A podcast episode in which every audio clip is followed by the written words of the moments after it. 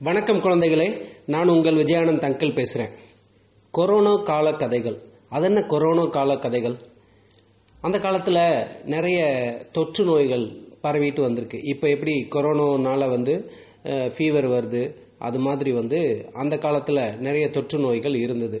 Cholera malaria அம்மை. அம்மைன்றது வந்து பல வகைப்படும். இந்த எயிட்டிஸ் நைன்டீன் எயிட்டிஸில் நைன்டீன் செவன்டீஸில் பிறந்த குழந்தைகளை எல்லாம் பார்த்தீங்கன்னா இந்த அம்மை நோய்க்கு அவங்கெல்லாம் வந்து பலியாயிருப்பாங்க.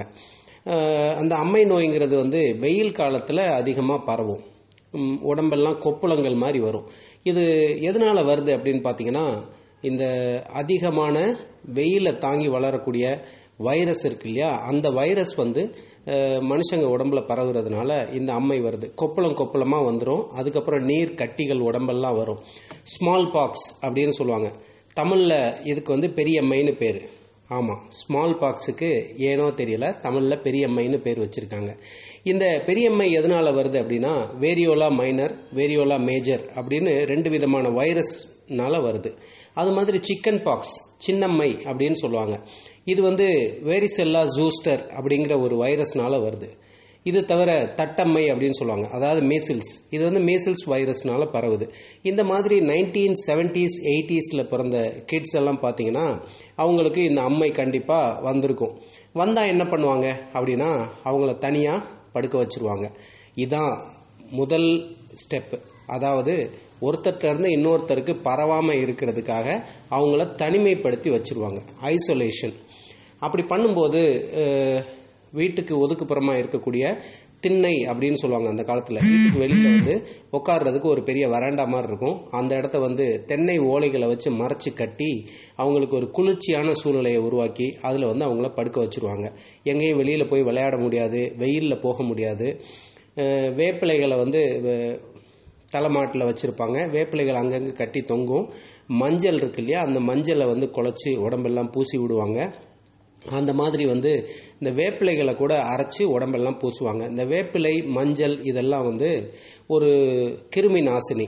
அது வந்து அந்த வைரஸை கொல்லக்கூடிய சக்தி அந்த வேப்பிலைக்கும் மஞ்சள் தூளுக்கும் இருக்குது இதெல்லாம் சின்ன வயசில் நாங்கள் அனுபவிச்சிருக்கோம். அப்போ இந்த மாதிரி ஒரு குழந்தைய வந்து ஒரே இடத்துல அடைச்சி வச்சு மூணு நாள்ல இருந்து அஞ்சு நாள் அடைச்சி வச்சிருப்பாங்க. எங்கேயும் வெளியில் போக முடியாது. அவங்க ரெஸ்ட் எடுக்கலாம். அவ்வளோதான் அந்த மாதிரி டைமில் என்ன பண்ணுவாங்க அப்படின்னா இந்த பாட்டிங்க அம்மாங்கெல்லாம் அவங்களுக்கு கதை சொல்லுவாங்க. அவங்க வந்து குழந்தைங்க கூட போய் பக்கத்தில் போய் உட்கார முடியாதே தவிர தனியாக தள்ளி உட்காந்து சொல்லுவாங்க. அது மாதிரி இப்போ கொரோனா வைரஸ்க்கு முன்னெச்சரிக்கையாக நம்ம என்ன பண்ணுறோம் ஐசோலேஷன் கடைபிடிக்கிறோம். இல்லைங்களா?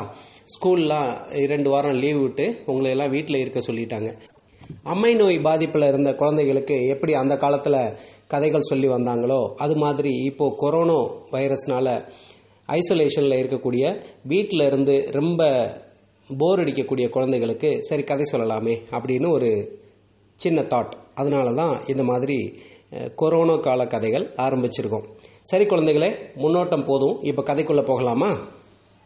ஒரு ஊரில் இரண்டு பிச்சைக்காரர்கள் இருந்தாங்க. அந்த இரண்டு பிச்சைக்காரர்களும் எப்போதும் சேர்ந்தே போய் தான் பிச்சை எடுப்பாங்க. அவங்க பணக்காரர் வசிக்கக்கூடிய ஒரு வீட்டுக்கு வந்து தினந்தோறும் காலை உணவை பிச்சை எடுக்கிறது வழக்கம். அந்த பணக்காரர் ரொம்ப இரக்கமுள்ளவர். அவர் வந்து இரண்டு பேருக்குமே ரெண்டு ரெண்டு இட்லி கொடுப்பாரு.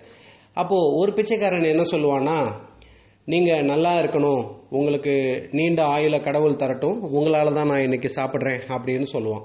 இன்னொரு பிச்சைக்காரன் என்ன சொல்லுவான்னா கடவுள் வாழ்க. கடவுளோட கருணையில் தான் எனக்கு எனக்கு சாப்பாடு கிடைக்குது. அப்படின்னு சொல்லுவான். ஆரம்பத்தில் அந்த பணக்காரர் இதை பெருசாக எடுத்துக்கல. ஆனால் போக போக தினந்தோறும் அந்த இரண்டாவது பிச்சைக்காரன் தனக்கிட்ட பிச்சை வாங்கிட்டு கடவுளை வாழ்த்துறது அவருக்கு பிடிக்கல. ஒரு நாள் கேட்டார் நீ ஏன் வந்து என்ன வாழ்த்தாமல் கடவுளை வாழ்த்துற? அப்படின்னு கேட்டார். அதுக்கு அவன் சொன்னான் கடவுளோட கருணையினால தான் உங்களுக்கு பணம் கிடச்சிருக்கு நீங்கள் வசதியாக இருக்கீங்க. அவரோட கருணையினால தான் எனக்கு நீங்கள் வந்து சாப்பாடு கொடுக்குறீங்க. அப்படின்னு சொல்லவும் இவர் வந்து இவனுக்கு ஒரு சரியான பாடம் புகட்டணும் அப்படின்னு நினச்சார். மறுநாள் தன்னுடைய வேலையாட்கள்கிட்ட என்ன சொன்னார் அப்படின்னா ரெண்டு விதமாக இட்லி சுடுங்க. ஒரு இட்லி வந்து அதுக்குள்ளே ஒரு வைரக்கல்லை வச்சிருங்க. வச்சுட்டு எண்ணெய் வாழ்த்தக்கூடிய அந்த முதல் பிச்சைக்காரனுக்கு கொடுத்துருங்க. இன்னொரு இட்லி வந்து சாதாரணமாக இருக்கட்டும் அப்படின்னு சொல்லி சொல்லிட்டார். வழக்கம் போல் அந்த இரண்டு பிச்சைக்காரர்களும் அன்னைக்கு காலையில் பிச்சை எடுக்க வரும்போது வேலைக்காரர்கள் என்ன பண்ணாங்கன்னா அந்த பணக்காரர் சொன்ன மாதிரி ஒரு இட்லிக்குள்ளே வைரக்கல்லை வச்சு அந்த இட்லியை வச்சு முதல் பிச்சைக்காரனுக்கு கொடுத்துட்டாங்க. இரண்டாவது பிச்சைக்காரனுக்கிட்ட வந்து சாதாரணமான இட்லியை கொடுத்துட்டாங்க. வழக்கம் போல முதல் பிச்சைக்காரன் அந்த பணக்காரரை வாழ்த்தினான். இரண்டாவது பிச்சைக்காரன் கடவுளை வாழ்த்தினான். அவங்க ரெண்டு பேரும் கிளம்பி போயிட்டாங்க. அந்த பணக்காரர் என்ன நினைச்சாரு அப்படின்னா இந்த முதல் பிச்சைக்காரன் அந்த பக்கம் போய் இட்லியை பிச்சு சாப்பிடுவான். அப்போ அவனுக்கு இட்லிக்குள்ள வைரக்கல் கிடைக்கும். அவன் அதை வச்சு பணக்காரனை வாழ ஆரம்பிச்சிருவான். அவன் நாளையிலேருந்து பிச்சை எடுக்க வரமாட்டான். இந்த இரண்டாவது பிச்சைக்காரன் மட்டும் நாளையிலேருந்து பிச்சை எடுத்து சாப்பிடட்டும்.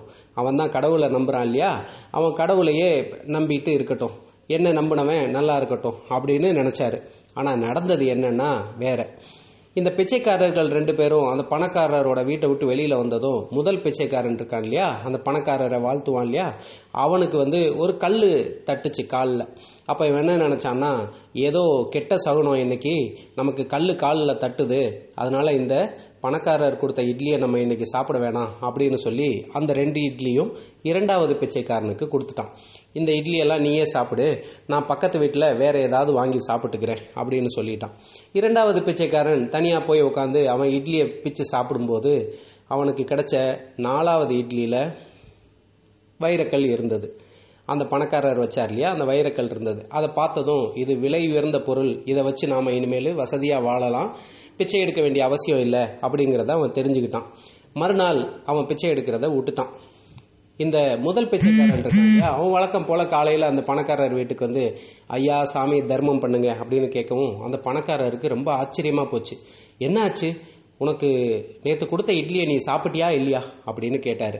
அப்போ அவன் சொன்னான் இல்லைங்க ஐயா நான் சாப்பிடலை. நேற்று வீட்டை விட்டு வெளியில் போகும்போது என் காலில் கல் தட்டுச்சு. நான் அதை ஒரு கெட்ட சகுனமாக நினச்சி அந்த இட்லியை என்னுடைய நண்பனுக்கு கொடுத்துட்டேன். நான் பக்கத்து வீட்டில் வாங்கி சாப்பிட்டேன் அப்படின்னு சொன்னான்.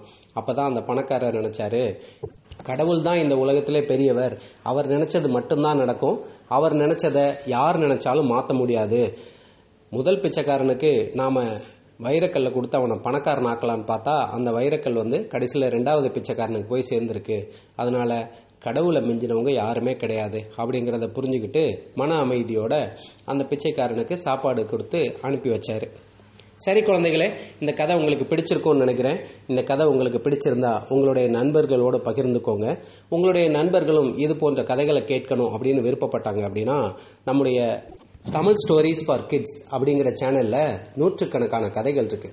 அது எல்லாத்தையும் உங்களுடைய நண்பர்கள் எப்படி கேட்கறது அப்படின்னா பிளே ஸ்டோரில் போய் Podbean P O D B E A N அல்லது Castbox C A S T B O X இந்த இரண்டு ஆப்பில் இந்த ஒரு ஆப்பை டவுன்லோட் செஞ்சு அதில் இருந்து தமிழ் ஸ்டோரிஸ் ஃபார் கிட்ஸ் அப்படிங்கிற நம்மளுடைய சேனலை தேர்ந்தெடுத்து ஃபாலோ அல்லது சப்ஸ்கிரைப் பண்ணால் அவங்களாலையும் தொடர்ந்து கே- இந்த கதைகளை கேட்க முடியும் அப்படிங்கிற தகவலை அவங்களுக்கு சொல்லுங்கள் நன்றி வணக்கம்.